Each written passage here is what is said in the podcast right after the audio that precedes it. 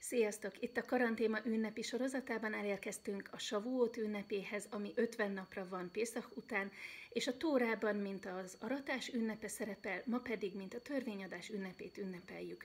Azért változott a jelentése, mert a a szentély lerombolása után nem tudtunk már áldozatot bemutatni, és kellett egy másik jelentőség ennek az egyébként Tórában előírt ünnepnek. Valóban a kivonulás időbeosztását, hogyha figyelembe vesszük, akkor tényleg ekkoriban adhatta az örökké való a törvényt, a Tórát a Szinájhegyen a népnek. Ilyenkor szokás teljes ételeket enni, hiszen ahogy a tej táplálja a kisbabát, ugyanúgy táplálja a törvény, a tóra a mi lelkünket.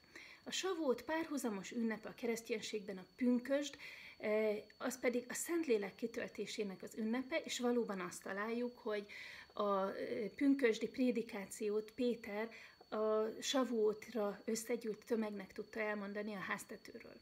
Hasonló jeleket figyelünk meg, mint pünköstkor, mint savótkor, tehát a szélzúgást, a tűzet, a, ezeket a jellegzetes nagy csodákat, ami azt mutatja egyszerűen, hogy ugyanarról az Istenről van szó, ugyanaz az Isten jelenik meg savótkor és pünköstkor.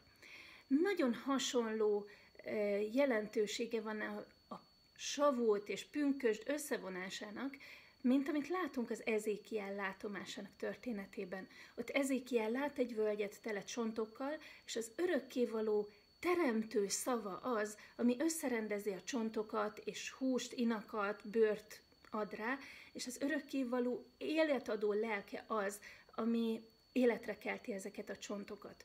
Hasonlóképpen számunkra a törvény az, ami helyre rakja a dolgainkat, ami összerendez bennünket, a káoszból rendet teremt, de az Isten szent lelke az, aki élettel tölt meg bennünket. Ezt kívánom számotokra, hogy az életetekben az örökkévaló szava teremtsen a káoszból rendet, és az ő lelke adjon nektek életet. Sziasztok!